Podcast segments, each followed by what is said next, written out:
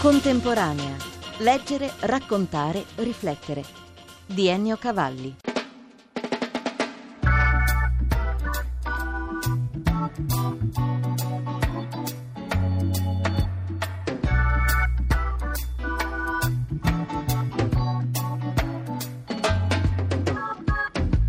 Chissà se c'è mai stata un'epoca d'oro in cui l'etica avesse bisogno di una sua economia. Di sicuro oggi, in tempi di globalizzazione corsara e di speculazioni a tappeto, l'economia ha bisogno di un'etica. Lo dice forte nel suo ultimo libro Rizzoli Hans Küng, il teologo già consulente per il Concilio Vaticano II, sconsacrato per così dire dalla Congregazione per la dottrina della fede.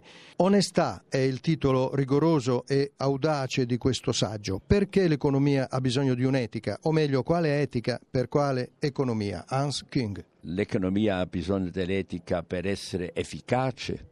Si vede che una economia che è senza alcune regole etiche funziona di una maniera controproducente.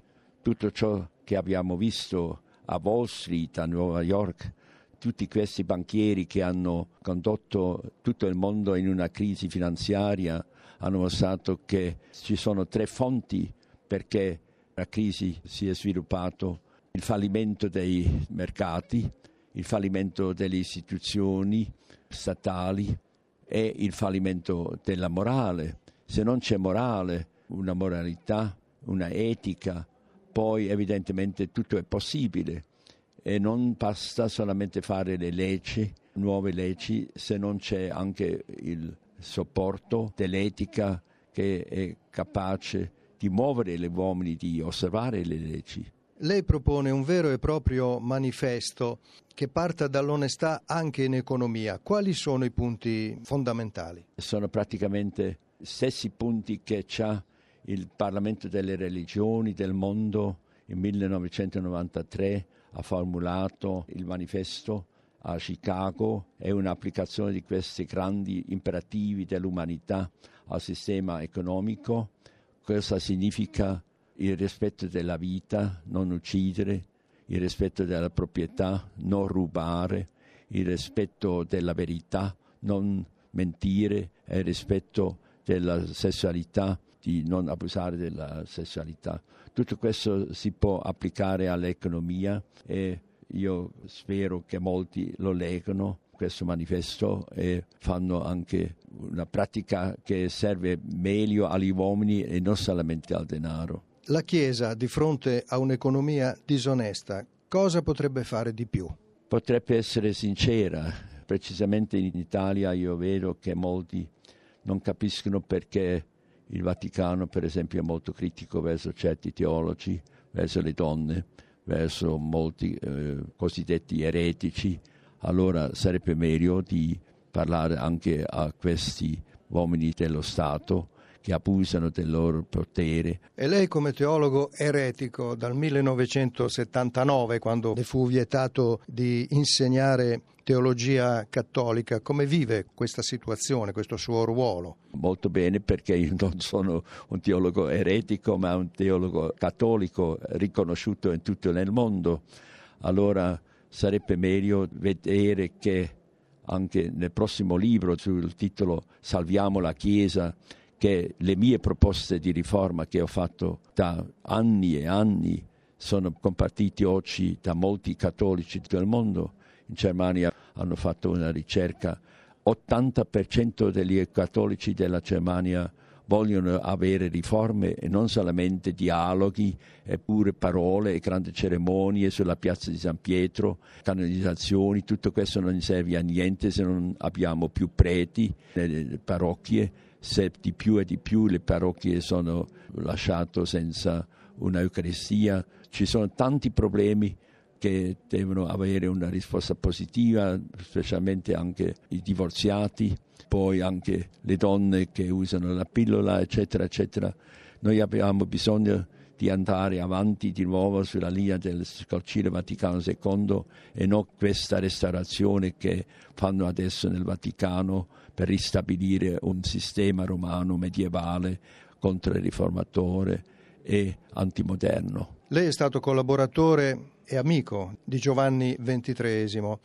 Come ricorda quei tempi e in particolare la figura di quel pontefice? Nel tempo di Giovanni XXIII, che era Papa solamente cinque anni, solamente cinque anni, era un grande entusiasmo, una grande gioia di essere cattolico, era un'atmosfera di libertà, dell'ottimismo, della speranza e abbiamo cambiato molte cose di una maniera costruttiva, specialmente la liturgia, le relazioni con le altre chiese, l'apertura al mondo moderno, tutto questo praticamente ha cambiato la Chiesa cattolica profondamente, però non abbastanza, perché non era permesso di discutere per esempio il problema della pillola del concilio, eh, neanche il celibato, tutto questo è rimasto al fondo della crisi che abbiamo. La Chiesa cattolica sarà salvata solamente se noi correggiamo questo sistema medievale romano, che è un papalismo assoluto, un clericalismo forzato e una legge di celibato per tutto il clero. Tutto questo viene dalla riforma gregoriana del secolo XI, nel Medioevo dunque, e questo hanno conservato fino ad adesso, nonostante tutte le proteste, tutte le miserie che abbiamo a causa di questo sistema e penso adesso la situazione è veramente seria e non possiamo andare avanti così come abbiamo fatto negli ultimi 30 anni. Un libro con questo titolo, Onestà, Hans King, a chi l'ha dedicato finora? Voglio dire proprio materialmente, scrivendo sulla prima pagina una dedica. Un esemplare dell'edizione tedesca ho inviato al Papa, il collega di Tubinga, Josef Ratzinger, adesso Papa Benedetto XVI, però il primo esemplare dell'edizione italiana vuole dedicare a Mario Draghi. Io penso è molto importante per i suoi compiti attuali e futuri. La mia dedica a Mario Draghi è il mercato globale esige una etica globale Altro eretico fino alla fine, il premio Nobel José Saramago, autore tra l'altro del discusso Vangelo secondo Gesù, è scomparso l'anno scorso. Feltrinelli pubblica ora una sua fiaba illustrata per ragazzi, Il più grande fiore del mondo. Parla di un bambino un po' fuori dal comune. Il mio eroe bambino vive le sue avventure fuori dal pacifico paese in cui vivono i genitori, una sorella, suppongo, forse un rimasuglio di nonni e qualche altro parente qua e là di cui non c'è notizia. Già nella prima pagina il ragazzino esce dal giardino sul retro e di albero in albero, come un cardellino, arriva al fiume e poi lo discende. In quel gioco infinito che il tempo sublime ampio e profondo dell'infanzia ha concesso a noi tutti. A un certo punto arrivò al limite delle terre fin dove si avventurava da solo. Da lì in avanti cominciava il pianeta Marte, un effetto letterario di cui lui non è responsabile, ma con cui l'autore pensa oggi di poter far quadrare la frase. Da lì in avanti, per il nostro ragazzino, una sola sarà la domanda tutt'altro che letteraria vado o non vado? E andò.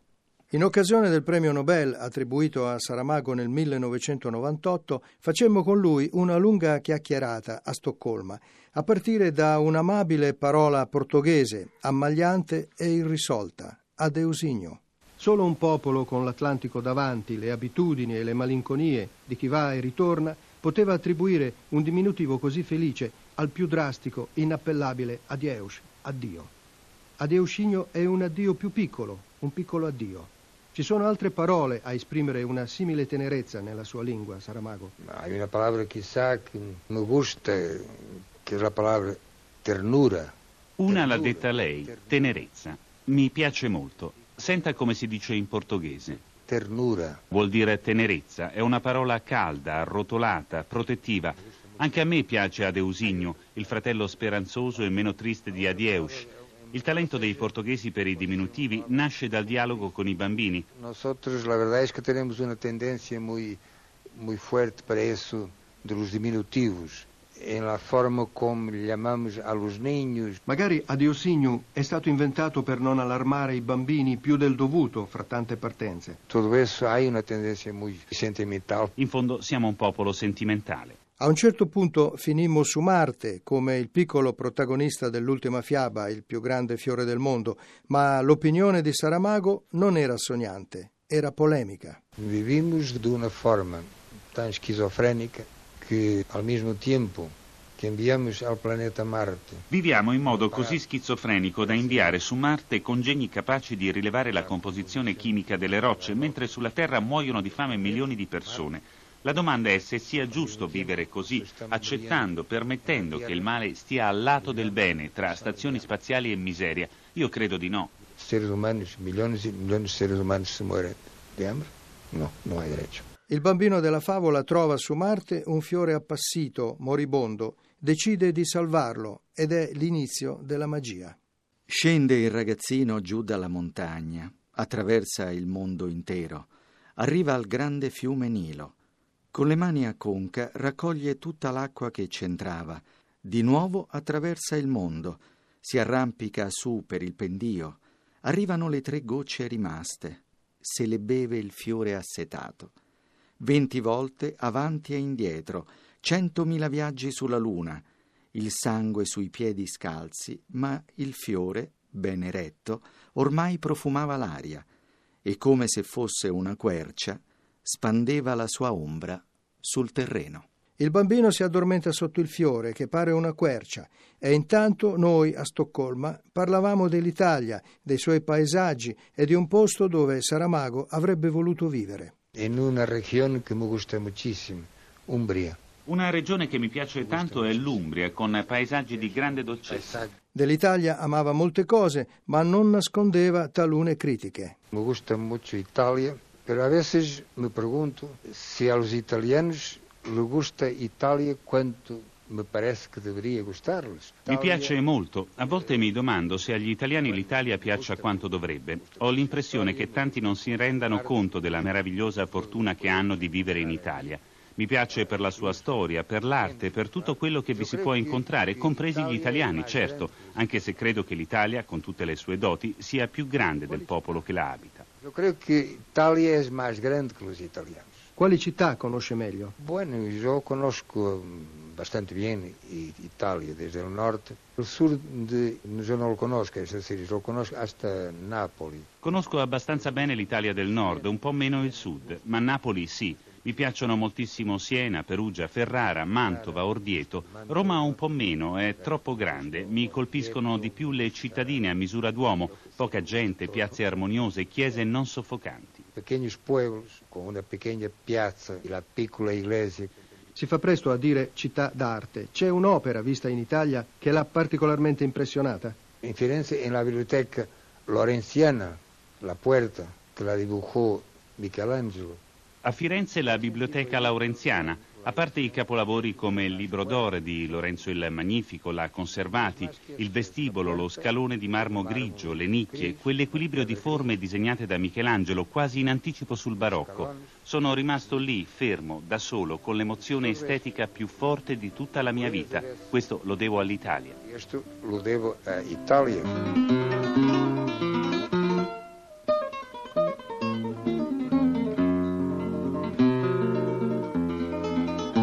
Italia. All'Accademia di Svezia lei ricordò i nonni contadini analfabeti che vivevano a nord del fiume Tago assieme a una storia di maialini. Ce la racconta ancora? Inverno, quando o frio da noite apertava ao ponto de a água dos cântaros gelar dentro de In inverno, quando il freddo della notte faceva ghiacciare perfino l'acqua nelle brocche, in casa i miei nonni andavano nel porcile, prendevano i maialini appena nati e li portavano a letto con loro, sotto le ruvide coperte. Era l'unico modo per salvarli dal freddo e da morte certa. Non era solo amore, le povere bestiole erano il loro pane. era proteger o seu ganha-pão.